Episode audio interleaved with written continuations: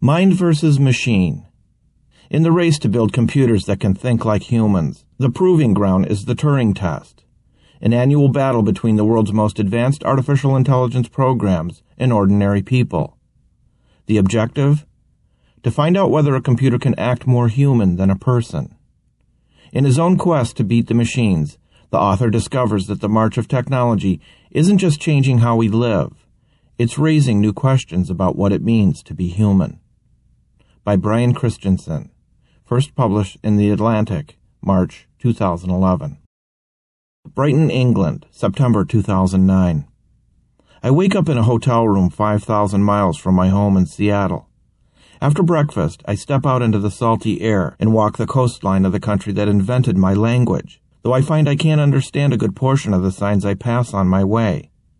Let agreed, one says prominently in large print, and it means nothing to me. I pause and stare dumbly at the sea for a moment, parsing and reparsing the sign. Normally, these kinds of linguistic curiosities and cultural gaps intrigue me.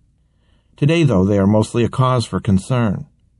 In two hours, I will sit down at a computer and have a series of five minute instant message chats with several strangers. At the other end of these chats will be a psychologist, a linguist, a computer scientist, and the host of a popular British technology show. Together they form a judging panel, evaluating my ability to do one of the strangest things I've ever been asked to do. I must convince them that I'm human. Fortunately, I am human. Unfortunately, it's not clear how much that will help. The Turing Test. Each year for the past two decades, the artificial intelligence community has convened for the field's most anticipated and controversial event, a meeting to confer the Loebner Prize on the winner of a competition called the Turing Test. The test is named for the British mathematician Alan Turing, one of the founders of computer science, who in 1950 attempted to answer one of the field's earliest questions. Can machines think? That is, would it ever be possible to construct a computer so sophisticated that it could actually be said to be thinking, to be intelligent, to have a mind? And if indeed there were, someday, such a machine, how would we know? Instead of debating this question on purely theoretical grounds, Turing proposed an experiment. Several judges each posed questions via computer terminal to several pairs of unseen correspondents. One a human confederate, the other a computer program, and attempt to discern which is which. The dialogue can range from small talk to trivia questions, from celebrity gossip to heavy duty philosophy, the whole gamut of human conversation. Turing predicted that by the year 2000, computers would be able to fool 30% of human judges after five minutes of conversation, and that as a result, one would be able to speak of machines thinking without expecting to be contradicted. Turing's prediction has not come to pass, however. At the 2008 contest, the top scoring computer program missed that mark by just a single vote. When I read the news, I realized instantly that the 2009 test in Brighton could be the decisive one. I never attended the event, but I felt I had to go, and not just as a spectator, but as part of the human defense. A steely voice had risen up inside me, seemingly out of nowhere. Not on my watch. I determined to be a Confederate. The thought of going head to head, head to motherboard, against some of the world's top AI programs filled me with a romantic notion that, as a Confederate, I would be defending the human race, a la Garry Kasparov's chess match against Deep Blue. During the competition, each of four judges will type a conversation with one of us for five minutes, then the other, and then we'll have ten minutes to reflect and decide which one is the human. Judges will also rank all the contestants. This is used in part as a tie-breaking measure.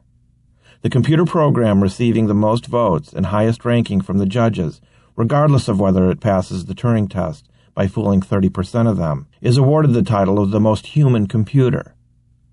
It is this title that the research teams are all gunning for. The one with the cash prize, usually $3,000. The one with which most everyone involved in the contest is principally concerned. But there is also, intriguingly, another title, one given to the Confederate who is most convincing, the Most Human Human Award. One of the first winners in 1994 was the journalist and science fiction writer Charles Platt. How did he do it?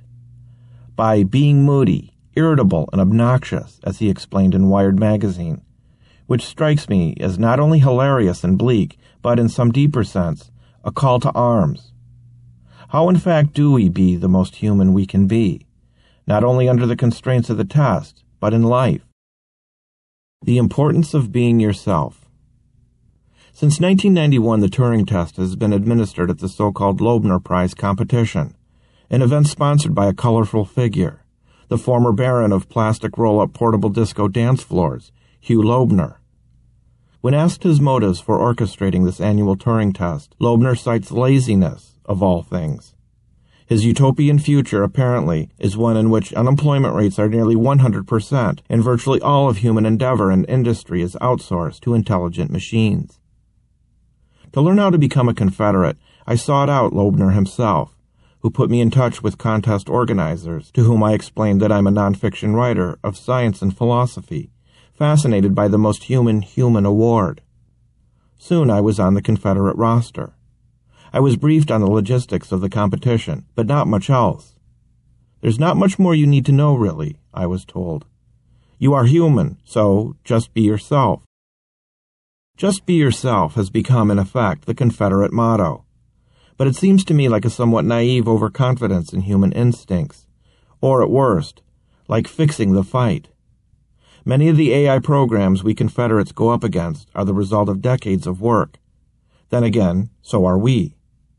But the AI research teams have huge databases of test runs for their programs, and they've done statistical analysis on these archives. The programs know how to deftly guide the conversation away from their shortcomings and toward their strengths, know which conversational routes lead to deep exchange and which ones fizzle. The average off the street Confederate's instincts, or judges for that matter, aren't likely to be so good. This is a strange and deeply interesting point, amply proved by the perennial demand in our society for dating coaches in public speaking classes the transcripts from the 2008 contest show the humans to be such wet blankets that the judges become downright apologetic for failing to provoke better conversation. I feel sorry for the humans behind the screen. I reckon they must be getting a bit bored talking about the weather, one writes. Another offers meekly, sorry for being so banal. Meanwhile, a computer appears to be charming the pants off one judge, who, in no time at all, is gushing LOLs and smiley face emoticons. We can do better. Thus, my intention from the start was to thoroughly disobey the advice to just show up and be myself. I would spend months preparing to give it everything I had. Ordinarily, this notion wouldn't be odd at all, of course. We train and prepare for tennis competitions, spelling bees, standardized tests, and the like. But given that the Turing test is meant to evaluate how human I am, the implication seems to be that being human and being oneself is more about than simply showing up. The sentence. To understand why our human sense of self is so bound up with the history of computers, it is important to realize that computers used to be human. In the early 20th century, before a computer was one of the digital processing devices that permeate our 21st century lives. It was something else, a job description. From the mid 18th century onward, computers, many of them women, were on the payrolls of corporations, engineering firms, and universities, performing calculations and numerical analysis, sometimes with the use of a rudimentary calculator. These original human computers were behind the calculations for everything from the first accurate prediction in 1757 for the return of Halley's Comet, early proof of Newton's theory of gravity, to the Manhattan Project at Los Alamos, where the physicist Richard Feynman oversaw a group of human computers. It's amazing to look back at some of the earliest papers on computer science and see the authors attempting to explain what exactly these new contraptions were. Turing's paper, for instance, describes the unheard of digital computer by making analogies to a human computer. The idea behind digital computers may be explained by saying that these machines are intended to carry out any operations which could be done by a human computer. Of course, in the decades that followed, we know that the quotation marks migrated, and now it is digital computer that is not only the default term, but the literal one. In the mid 20th century, a piece of cutting edge mathematical gadgetry was said to be like a computer. In the 21st century, it is the human math whiz who is like a computer. It's an odd twist. We're like the thing that used to be like us. We imitate our old imitators in one of the strange reversals in the long saga of human uniqueness. Philosophers, psychologists, and scientists have been puzzling over the essential definition of human uniqueness since the beginning of recorded history.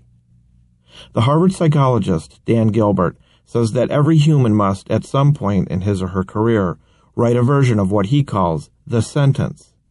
Specifically, the sentence reads like this The human being is the only animal that blank. The story of humans' sense of self is, you might say, the story of failed, debunked versions of this sentence. Except now, it's not just the animals we're worried about. We once thought humans were unique for using language, but this seems less certain each year. We once thought humans were unique for using tools, but this claim also erodes with ongoing animal behavior research. We once thought humans were unique for being able to do mathematics, and now we can barely imagine being able to do what our calculators can.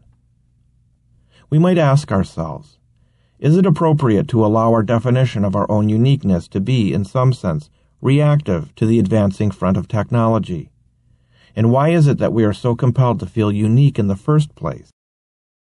Sometimes it seems, says Douglas Hofstadter, a Pulitzer Prize winning cognitive scientist, as though each new step towards AI, rather than producing something which everyone agrees is real intelligence, merely reveals what real intelligence is not. While at first this seems a consoling position, one that keeps our unique claim to thought intact, it does bear the uncomfortable appearance of a gradual retreat, like a medieval army withdrawing from the castle to the keep. But the retreat can't continue indefinitely. Consider, if everything we thought hinged on thinking turns out to not involve it, then what is thinking? It would seem to reduce to either an epiphenomenon, a kind of exhaust thrown off by the brain, or worse, an illusion. Where is the keep of our selfhood? The story of the 21st century will be, in part, the story of the drawing and redrawing of these battle lines, the story of Homo sapiens trying to stake a claim on shifting ground, flanked by beast and machine, pinned between meat and math. Is this retreat a good thing or a bad thing? For instance, does the fact that computers are so good at mathematics, in some sense, take away an arena of human activity? Or does it free us from having to do a non human activity, liberating us into a more human life? The latter view seems to be more appealing, but less so when we begin to imagine a point in the future when the number of human activities left for us to be liberated has grown uncomfortably small. What then? Alan Turing proposed his test as a way to measure technology's progress, but it just as easily lets us measure our own.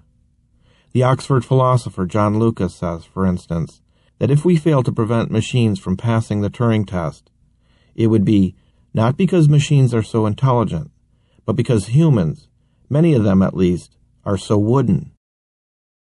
Beyond its use as a technological benchmark, the Turing test is, at bottom, about the act of communication. I see its deepest questions as practical ones.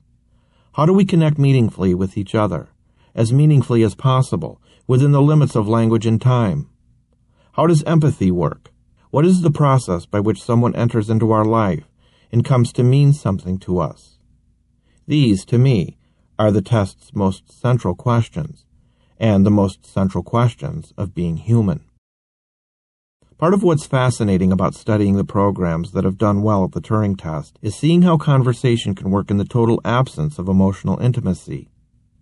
A look at the transcripts of Turing tests past is, frankly, a sobering tour of the various ways in which we demur, lodge the question, lighten the mood, change the subject, distract, burn time. What shouldn't pass for real conversation at the Turing test probably shouldn't be allowed to pass for real conversation in everyday life either. How to talk like a human. When the Turing test was first proposed in 1950, it was a hypothetical. Technology was nowhere near the point at which a practical test was possible. But as we know, it got there. The first conversational computer program to attract significant notice and attention was ELIZA, written in 1964 and 1965 by Joseph Weizenbaum at MIT. Modeled after a Rogerian therapist, ELIZA worked on a very simple principle. Extract keywords from the user's own language and pose their statements back to them. I am unhappy. Do you think coming here will help you not to be unhappy? If in doubt, it might fall back on some completely generic phrases, like, please go on. This technique of fitting the user's statements into predefined patterns and responding with a prescribed phrasing of its own, called template matching, was ELIZA's only capacity. A look at an ELIZA transcript reveals how adeptly such an impoverished set of rules can, in the right context, pass at a glance for understanding. User. Men are all alike. ELIZA. In what way? User. They're always bugging us about something or other. ELIZA. Can you think of a specific example? User. Well, my boyfriend made me come here. ELIZA. Your boyfriend made you come here. User. He says I'm depressed much of the time. ELIZA. I am sorry to hear you are depressed. User. It's true. I'm unhappy. ELIZA. Do you think coming here will help you not to be unhappy? User. I need some help. That much seems certain. ELIZA. What would it mean to you if you got some help? User. Perhaps I could learn to get along with my mother. ELIZA. Tell me more about your family. The results were stunning. Many of the people who first talked with Liza were convinced that they were having a genuine human exchange. In some cases, even Weizenbaum's own insistence to the contrary was of no use. People asked to be left alone to talk in private, sometimes for hours, and returned with reports of having had a meaningful therapeutic experience. Meanwhile, academics leapt to conclude that ELIZA represented a general solution to the problem of computer understanding of natural language. One of the strangest twists to the ELIZA story, however, was the reaction of the medical community, which decided Weizenbaum had hit upon something both brilliant and useful. The Journal of Nervous and Mental Disease, for example, said of ELIZA in 1966 Several hundred patients in an hour could be handled by a computer system designed for this purpose. The human therapist, involved in the design and operation of this system, would not be replaced, but would become a much more efficient man. The famed scientist Carl Sagan in 1975 concurred. I can imagine the development of a network of computer psychotherapeutic terminals, something like arrays of large telephone booths in which, for a few dollars a session, we would be able to talk with an attentive, tested, and largely non-directive psychotherapist. As for Weizenbaum, appalled and horrified, he did something almost unheard of, an about face on his entire career. He pulled the plug on the ELIZA project, encouraged his own critics, and became one of science's most outspoken opponents of AI research. But the genie was out of the bottle, and there was no going back. The basic template matching skeleton and approach of ELIZA has been reworked and implemented in some form or another in almost every chat program since, including the contenders at the 2009 Loebner Prize competition. The enthusiasm, as well as the unease about these programs, has only grown. The Jerk as Genius The first Loebner Prize competition was held on November 8, 1991, at the Boston Computer Museum. In its first few years, the contest required each program and human confederate to choose a topic as a means of limiting the conversation.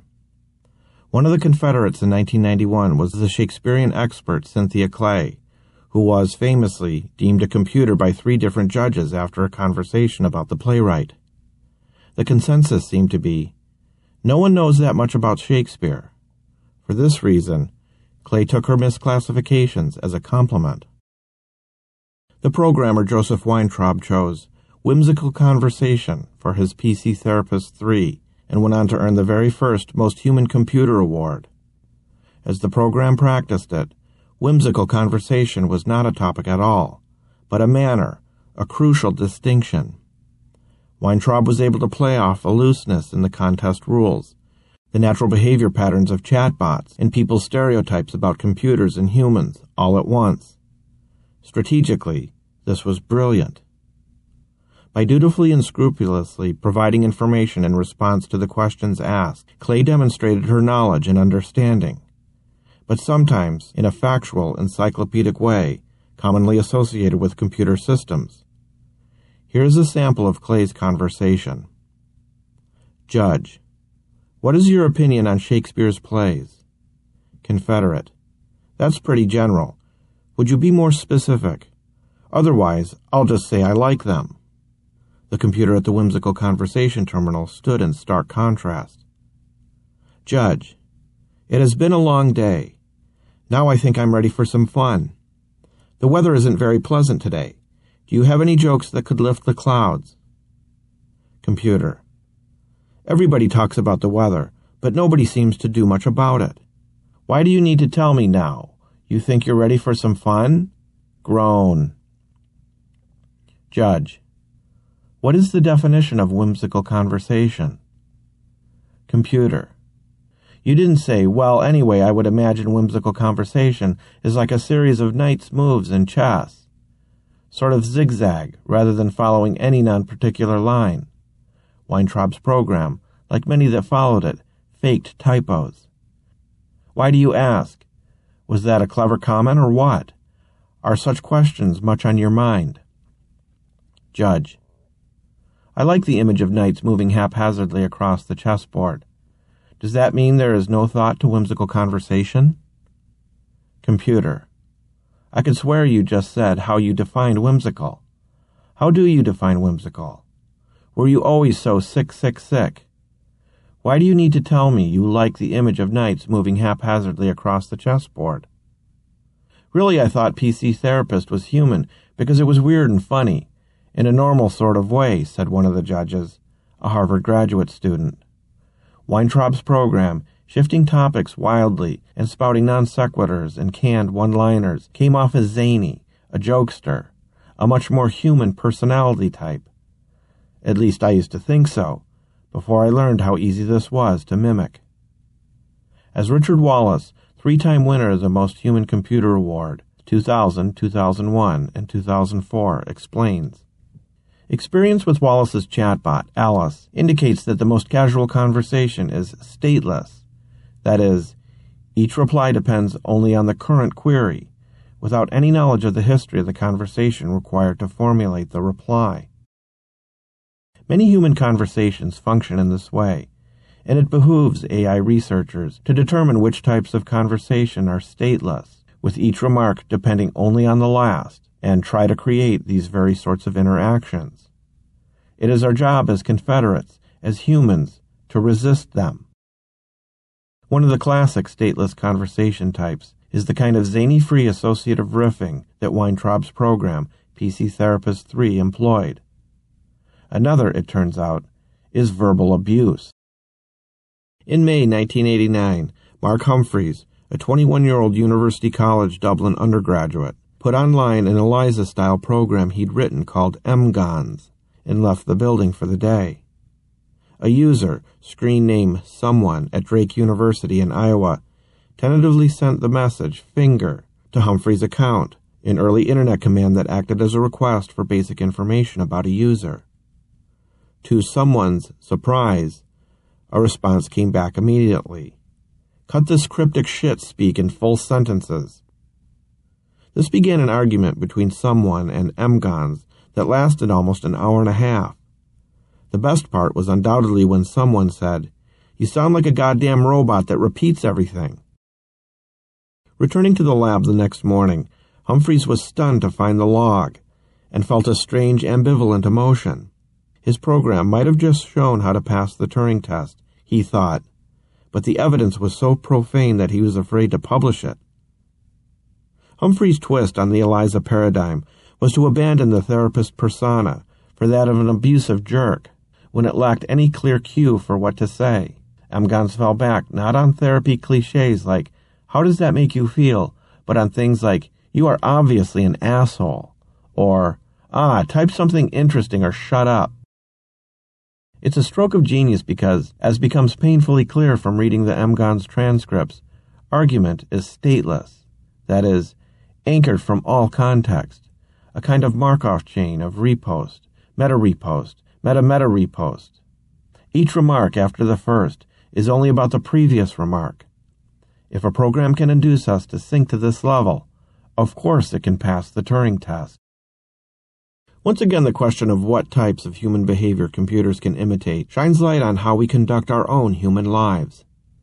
Verbal abuse is simply less complex than other forms of conversation. In fact, since reading the papers on M. MGonz and transcripts of its conversations, I find myself much more able to constructively manage heated conversations. Aware of the stateless, knee-jerk character of the terse remark, I want to blurt out. I recognize that the remark has far more to do with a reflex action to the very last sentence of the conversation than with either the issue at hand or the person I am talking to. All of a sudden, the absurdity and ridiculousness of this kind of escalation become quantitatively clear, and contemptuously unwilling to act like a bot, I steer myself toward a more stateful purpose better living through science. Beware of banality. Entering the Brighton Center, I found my way to the Loebner Prize contest room. I saw a row of seats where a handful of audience members had already gathered, and up front, what could only be the hot programmers worked hurriedly, plugging in tangles of wires and making the last furies of keystrokes. Before I could get too good a look at them, this year's test organizer, Philip Jackson, greeted me and led me behind a velvet curtain to the Confederate area. Out of view of the audience and the judges, the four of us Confederates sat around a rectangular table. Each had a laptop set up for the test. Doug, a Canadian linguistics researcher. Dave, an American engineer working for Sandia National Laboratories. Olga, a speech research graduate student from South Africa. And me. As we introduced ourselves, we could hear the judges and audience members slowly filing in, but couldn't see them around the curtain. A man zoomed by in a green floral shirt, talking a mile a minute and devouring finger sandwiches. Though I had never met him before, I knew instantly he could be only one person Hugh Loebner. Everything was in place, he told us, between bites, and the first round of the test would start momentarily. We four Confederates grew quiet, staring at the blinking cursors on our laptops. My hands were poised over the keyboard, like a nervous gunfighter's over his holsters. The cursor blinking, I unblinking. Then at once, letters and words began to materialize. Hi, how are you doing? The Turing test had begun. I had learned from reading past Loebner Prize transcripts the judges come in two types the small talkers and the interrogators. The latter go straight in with word problems, spatial reasoning questions, and deliberate misspellings. They lay down a verbal obstacle course, and you have to run it. This type of conversation is extraordinarily hard for programmers to prepare against, because anything goes, and this is why Turing had language and conversation in mind as his test, because they are really a test of everything. The downside to the give him the third degree approach is that it doesn't leave much room to express yourself, personality wise. The small talk approach has the advantage of making it easier to get a sense of who a person is, if you are indeed talking to a person. And this style of conversation comes more naturally to layperson judges. For one reason or another, small talk has been explicitly and implicitly encouraged among Loebner Prize judges. It's come to be known as the stranger on a plane paradigm. The downside is that these conversations are, in some sense, uniform, familiar in a way that allows a programmer to anticipate a number of the questions. I started typing back. Hey there. I'm good, excited to actually be typing. How are you? I could imagine the whole lackluster conversation spread out before me. Good. Where are you from? Seattle. How about yourself? London. Four minutes and 43 seconds left. My fingers tapped and fluttered anxiously. I could just feel the clock grinding away while we lingered over the pleasantries. I felt this desperate urge to go off script, cut the crap, cut to the chase, because I knew that the computers could do the small talk thing, which played directly into their preparation. As the generic civilities stretched forebodingly out before me, I realized that this I realized that this very kind of conversational boilerplate was the enemy, every bit as much as the bots. How, I was thinking as I typed another unassuming pleasantry, do I get an obviously human connection to happen? Taking turns. Part of what I needed to figure out was how to exploit the Loebner Prize's unusual live typing medium. The protocol being used was unlike emails, text messages, and standard instant messaging systems in a very crucial way. It transmitted our typing keystrokes by keystroke. The judge and I were watching each other type, typos and backspacing and all. I remember some internet chat programs back in the 90s trying out this character at a time approach, but people for the most part rejected it. It was too invasive, was the feeling. What people like about writing is the time and space to compose and edit a message before sharing it with the other person. The advantage of the character at a time transmission, though, is that it approaches much more closely the condition of speech, with its fluidity of turn taking and its choppy grammar. What's lost in eloquence is made up for in agility. It also then lets us see typing's negative space, hesitation, in a chat conversation where text is transmitted with every carriage return, only egregiously long pauses are taken in part to be the interaction. With more fluid and immediate feedback, silence acquires meaning.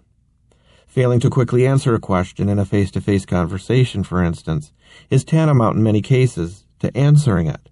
I recall asking a friend of mine how things were going with the woman he'd started seeing. The um and the tiny pause in which he searched for the right words made it clear they were having problems. So, what did the Loebner Prize's unusual and recently implemented protocols enable and disable, compared with the standard walkie talkie turn taking style? Long missives weren't going to work as they had in previous years, when programs were able to steamroll the judges by eating up the clock and delivering ridiculously prolix answers. If two parties are taking strict turns under time pressure, they are putting themselves at the mercy of the length of the other's turn. Here, for instance, is one program's conversation transcript from 1996. Computer. How about telling me a joke? Judge. No. Computer. Here's my favorite joke. A dog limps into a bar with a bloody bandage on his foot. He's wearing a 10 gallon hat six shooters in his holsters and chaps. He growled, I'm looking for the man that shot my paw. The joke is not funny, the judge writes, giving the program an opening to tell another one, which it does. A knotty, worn out old string walks into a bar. Meanwhile, three full minutes have elapsed. If a computer or Confederate started rambling on too long under the new live typing protocols, the judge could and would just cut it off. And so another piece of my Confederate strategy fell into place. I would treat the Turing test's strange and unfamiliar textual medium more like spoken English and less like the written language. I would attempt to disrupt the turn taking wait and parse pattern that computers understand and create a single flowing duet of verbal behavior emphasizing timing. If computers understand little about verbal harmony, they understand even less about rhythm. If nothing was happening on my screen, whether or not it was my turn, I'd elaborate a little on my answer, or add a parenthetical, or throw a question back at the judge, just as we offer and or fill audible silence when we talk out loud. If the judge took too long considering the next question, I'd keep talking. I would be the one, unlike the bots, with something to prove. If I knew what the judge was about to write, I'd spare him the keystrokes and jump in. There's a trade off, of course, between the number of opportunities for serve and volley and the sophistication of the responses themselves. The former thrives with brevity, the latter with length. It seemed to me, though, that so much of the nuance or difficulty in conversation comes from understanding or misunderstanding a question and offering an appropriate or inappropriate response. Thus, It made sense to maximize the number of interchanges. Some judges, I discovered, would be startled or confused at this jumping of the gun, and I saw them pause, hesitate, yield, even start backspacing what they had half written. Other judges cottoned on immediately and leapt right in after me. In the first round of the 2009 test, Judge Shalom Lappin, a computational linguist at King's College London, spoke with a computer program called Cleverbot, and then with me. My strategy of verbosity was clearly in evidence. I made only 1,089 keystrokes in 5 minutes, 3.6 keystrokes a second, to Cleverbot's 356, 1.2 per second, and Lappin made 548 keystrokes, 1.8 per second, in my conversation compared with 397, 1.3 per second, with Cleverbot. Not only did I say three times as much as my silicon adversary, but I engaged the judge more, to the tune of 38% more typing from Lappin. Reviewing the logs later, though, I looked for a way to quantify the fluidity of the human to human interactions against the rigidity of the human to machine ones. It occurred to me that you could count the changes, let's call them swaps, of the party who typed the latest keystroke. I did manage to type three times as much as Cleverbot, but the real story, as it turns out, is in the swaps. Lappin's conversation with Cleverbot had 33. His conversation with me had 492, almost 15 times as many. The Confederates Gambit. You don't converse with Google or with most computer systems. You depose them. There's a crucial difference. Interestingly, many Loebner Prize judges approach the Turing test as a kind of cross-examination. Strangely, a number of Confederates also seem to approach it with that dynamic in mind. One of the human-to-human conversations in 2008 never manages to get out of that stiff question and response mode. Judge. Do you have a long drive? Confederate. Fairly long. Judge. So do I. Ah, uh, well, do you think you could have used public transport? Confederate. I could have. Judge. And why not? Confederate. I chose not to. Judge. That's fair. Do you think we have too many cars on the road or not enough today? Confederate. It's not easy for me to say. Yawn. But the computer in this pair is playful with the judge from the get-go. Judge. Hi. Computer. Amen to that. Judge. Quite the evangelist. Computer. Our Father, who art in cyberspace, give us today our daily bandwidth. Judge. Evangelist slash nerd, LOL. So how are things with you today? And with that, the program has practically sealed up the judge's confidence in its humanity with its second sentence. Note that the Confederate's stiff answers prompt more grilling and forced conversation. What's your opinion on such and such political topic? But with the computer, the judge, misled by the opening wisecracks into assuming it's the real person, remains utterly casual. How are things? This makes the contest easier for the computer and harder for the Confederate. It surprised me to see some Confederates being coy with their judges. Asked what kind of engineer he is, Dave to my left answered, A good one, smiley. And Doug to my right responded to a question about what brought him to Brighton with, If I tell you, you'll know immediately that I'm human. Smiley wink. For my money, wit is very successful, but coyness is a double-edged sword. You show a sense of humor, but you jam the cogs of the conversation. Probably the most dangerous thing a Confederate can do in a Turing test is stall. It's suspect, as the guilty party would tend to be the one running out the clock, and it squanders your most precious resource time. Humans in a Turing test are strangers, limited to a medium that is slow and has no vocal tonality and without much time. A five second Turing test would be an easy win for the machines. The judges, barely able to even say hello, simply wouldn't be able to get enough data from their respondents to make any kind of judgment. A five hour test would be an easy win for the humans. The Loebner Prize organizers have tried different time limits since the contest's inception, but in recent years they've mostly adhered to Turing's original prescription of five minutes, around the point when conversation starts to get interesting. A big part of what I needed to do as a Confederate was simply to make as much engagement happen in those minutes as I physically and mentally could. Rather than adopt the terseness of a deponent, I offered the prolixity of a writer. In other words, I talked a lot. I stopped typing only when to keep going would have seemed blatantly impolite or blatantly suspicious. The rest of the time my fingers were moving. I went out of my way to embody that maxim of, a bore is a man who, being asked, How are you? starts telling you how he is. Judge. Hi, how's things? Confederate. Hey there. Things are good. A lot of waiting, but good to be back now and going along. How are you? When we'd finished and my judge was engaged in conversation with one of my computer counterparts, I strolled around the table seeing what my comrades were up to. Looking over at my fellow Confederate Dave's screen, I noticed his conversation began like he was on the receiving end of an interrogation, and he was answering in a kind of minimal staccato.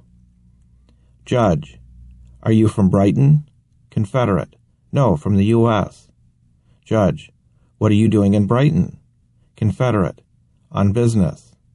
Judge, how did you get involved with the competition? Confederate. I answered an email.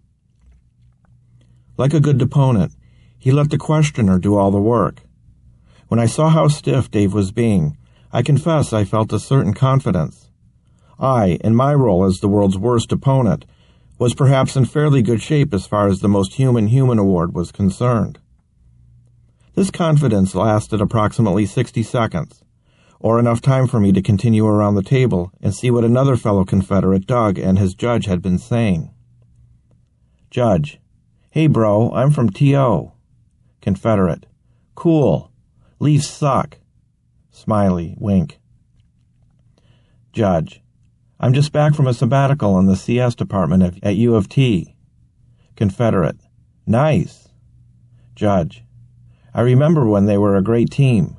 That carbon date me, huh? Confederate. Well, the Habs were a great team once, too. Sigh. Judge. Yeah, they suck too. Confederate. I'm from Montreal if you didn't guess. Doug and his judge had just discovered that they were both Canadian. They let rip with abbreviations and nicknames and slang and local references. And then they started to talk about hockey. I was in trouble. Six months after the 2009 contest, a video appeared on YouTube of a man having a shockingly cogent conversation with a bot about Shakespeare's Hamlet. Some suspected it might herald a new age for chatbots and for AI. Others, including myself, were unimpressed. Sophisticated behavior doesn't necessarily indicate a mind. It might indicate just a memory. As Dalí so famously put it, the first man to compare the cheeks of a young woman to a rose was obviously a poet. The first to repeat it was possibly an idiot. For instance, Richard Wallace, the three time Most Human Computer winner, recounts an AI urban legend in which a famous natural language researcher was embarrassed when it became apparent to his audience of Texas bankers that the robot was constantly responding to the next question he was about to ask. His demonstration of natural language understanding was in reality nothing but a simple script. The moral of the story no demonstration is ever sufficient. Only interaction will do. In the 1997 contest, one judge gets taken for a ride by Catherine, waxing political and really engaging in the topical conversation she has been programmed to lead about the Clintons and Whitewater. In fact, everything is going swimmingly until the very end, when the judge signs off. Judge, it looks like I've got to go, Catherine. It's been nice talking with you. Do you need water or something before the five minute rounds? at which point the program erupts into gibberish. Computer. Okay, yes on balance. Time to get off this one, I think, and onto something more down to earth. Judge. Like what? Computer. Almost certainly. Let's move on. I suppose it depends on where you're coming from. But as the song goes in My Fair Lady, why can't a woman be more like a man? defeat from the jaws of victory. We so often think of intelligence, of AI, in terms of sophistication or complexity of behavior. But in so many cases, it's impossible to say much with certainty about the program itself, because any number of different pieces of software of wildly varying levels of intelligence could have produced that behavior. No, I think sophistication, complexity of behavior, is not it at all. For instance, you can't judge the intelligence of an orator by the eloquence of his prepared remarks. You must wait until the Q&A and see how he fields questions. The computation theorist Hava Siegelmann once described intelligence as a kind of sensitivity to things. These Turing test programs that hold forth may produce interesting output, but they're rigid and inflexible. They are, in other words, insensitive, occasionally fascinating talkers that cannot listen. As computing technology in the 21st century moves increasingly toward mobile devices, we've seen the 1990s explosive growth in processor speed taper off, and product development becomes less about raw computing horsepower than about the overall design of the product and its fluidity, reactivity, and ease of use.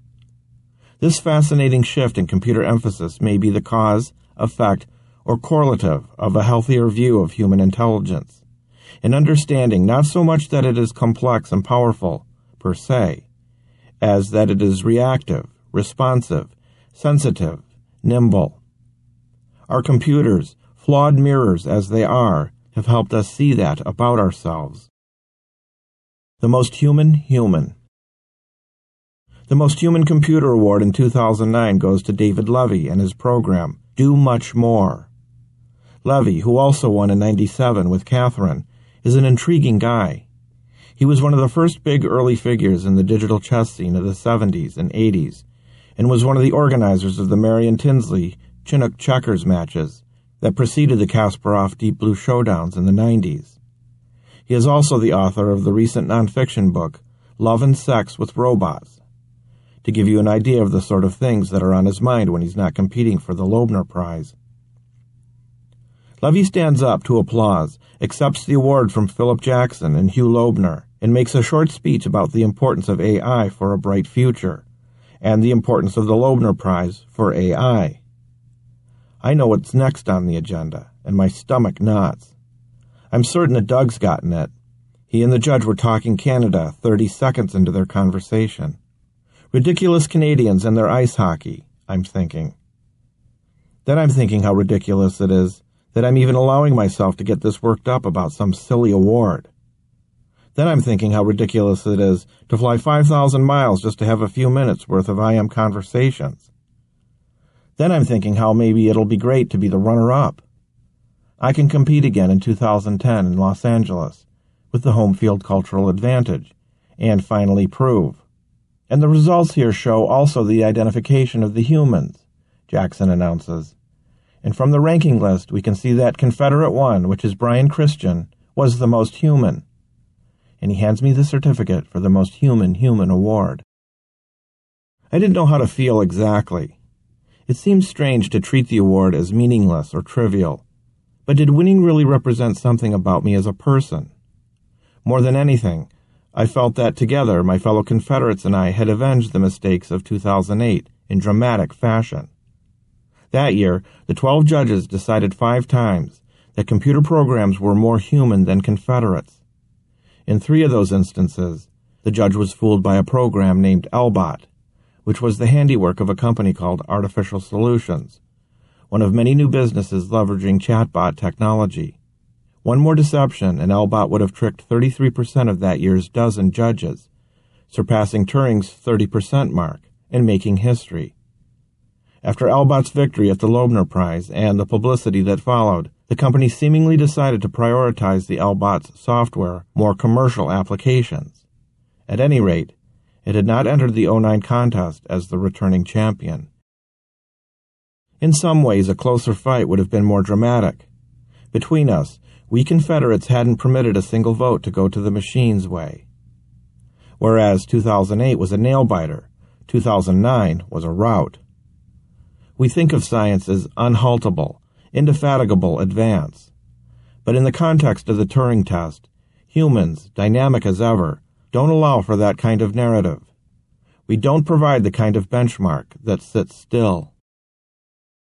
As for the prospects of AI, some people imagine the future of computing as a kind of heaven. Rallying behind an idea called the singularity, people like Ray Kurzweil in The Singularity is Near, and his cohort of believers envision a moment when we make smarter than us machines, which make machines smarter than themselves, and so on. And the whole thing accelerates exponentially toward a massive ultra intelligence that we can barely fathom. Such a time will become, in their view, a kind of techno rapture, in which humans can upload their consciousness onto the internet and get assumed, if not bodily, then at least mentally, into an eternal, imperishable afterlife in the world of electricity. Others imagine the future of computing as a kind of hell. Machines black out the sun, level our cities, seal us in hyperbaric chambers, and siphon our body heat forever. I'm no futurist, but I suppose, if anything, I prefer to think of the long-term future of AI as a kind of purgatory, a place where the flawed but good-hearted go to be purified and tested and come out better on the other side. Who would have imagined that the computer's earliest achievements would be in the domain of logical analysis, a capacity once held to be what made us most different from everything else on the planet? That it could fly a plane and guide a missile before it could ride a bike, that it could create plausible preludes in the style of Bach before it could make plausible small talk, that it could translate before it could paraphrase, that it could spin half discernible essays on postmodern theory before it could be shown a chair and say, as most toddlers can, chair?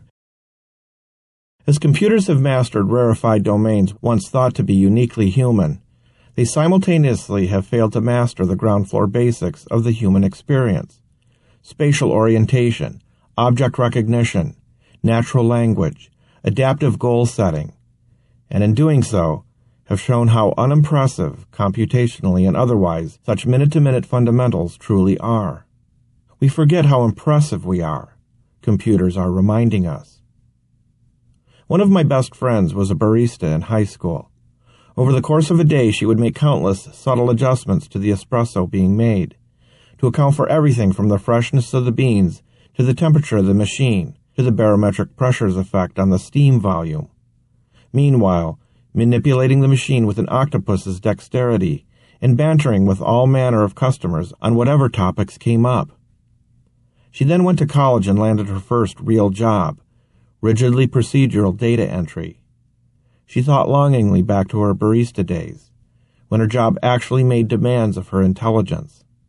Perhaps the fetishization of analytical thinking and the concomitant denigration of the creatural, that is, animal, and bodily aspects of life are two things we do well to leave behind.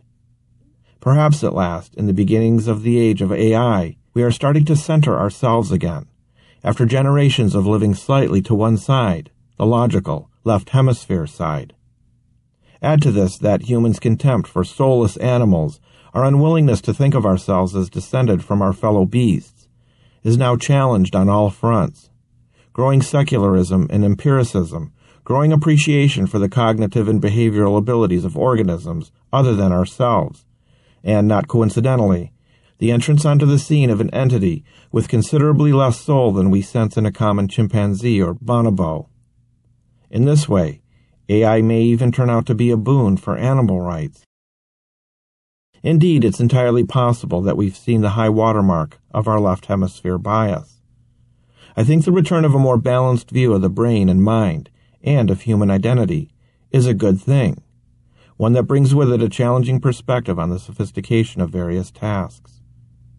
It's my belief that only experiencing and understanding truly disembodied cognition only seeing the coldness and deadness and disconnectedness of something that really does deal in pure abstraction, divorced from sensory reality, can snap us out of it. Only this can bring us, quite literally, back to our senses. In a 2006 article about the Turing test, the Loebner Prize co-founder Robert Epstein writes, One thing is certain. Whereas the Confederates in the competition will never get any smarter, the computers will. I agree with the latter, and couldn't disagree more strongly with the former. When the world champion chess player Garry Kasparov defeated Deep Blue rather convincingly in their first encounter in 1996, he and IBM readily agreed to return the next year for a rematch. When Deep Blue beat Kasparov, rather less convincingly, in 1997, Kasparov proposed another match for 98, but IBM would have none of it. The company dismantled Deep Blue, which never played chess again. The apparent implication is that because technological evolution seems to occur so much faster than biological evolution, measured in years rather than in millennia. Once the Homo sapiens species is overtaken, it won't be able to catch up. Simply put, the Turing test, once passed, is passed forever. I don't buy it. Rather, IBM's odd obnoxiousness to get out of Dodge after the 97 match suggests a kind of insecurity on its part that I think proves my point. The fact is, the human race got to where it is by being the most adaptive, flexible, innovative, and quick learning species on the planet. We're not going to take defeat lying down. No, I think that while the first year that computers pass the Turing test will certainly be a historic one, it will not mark the end of the story. Indeed, the next year's Turing test will truly be the one to watch, the one where we humans, knocked to the canvas, must pull ourselves up. The one where we learn how to be better friends, artists, teachers, parents, lovers. The one where we come back, more human than ever.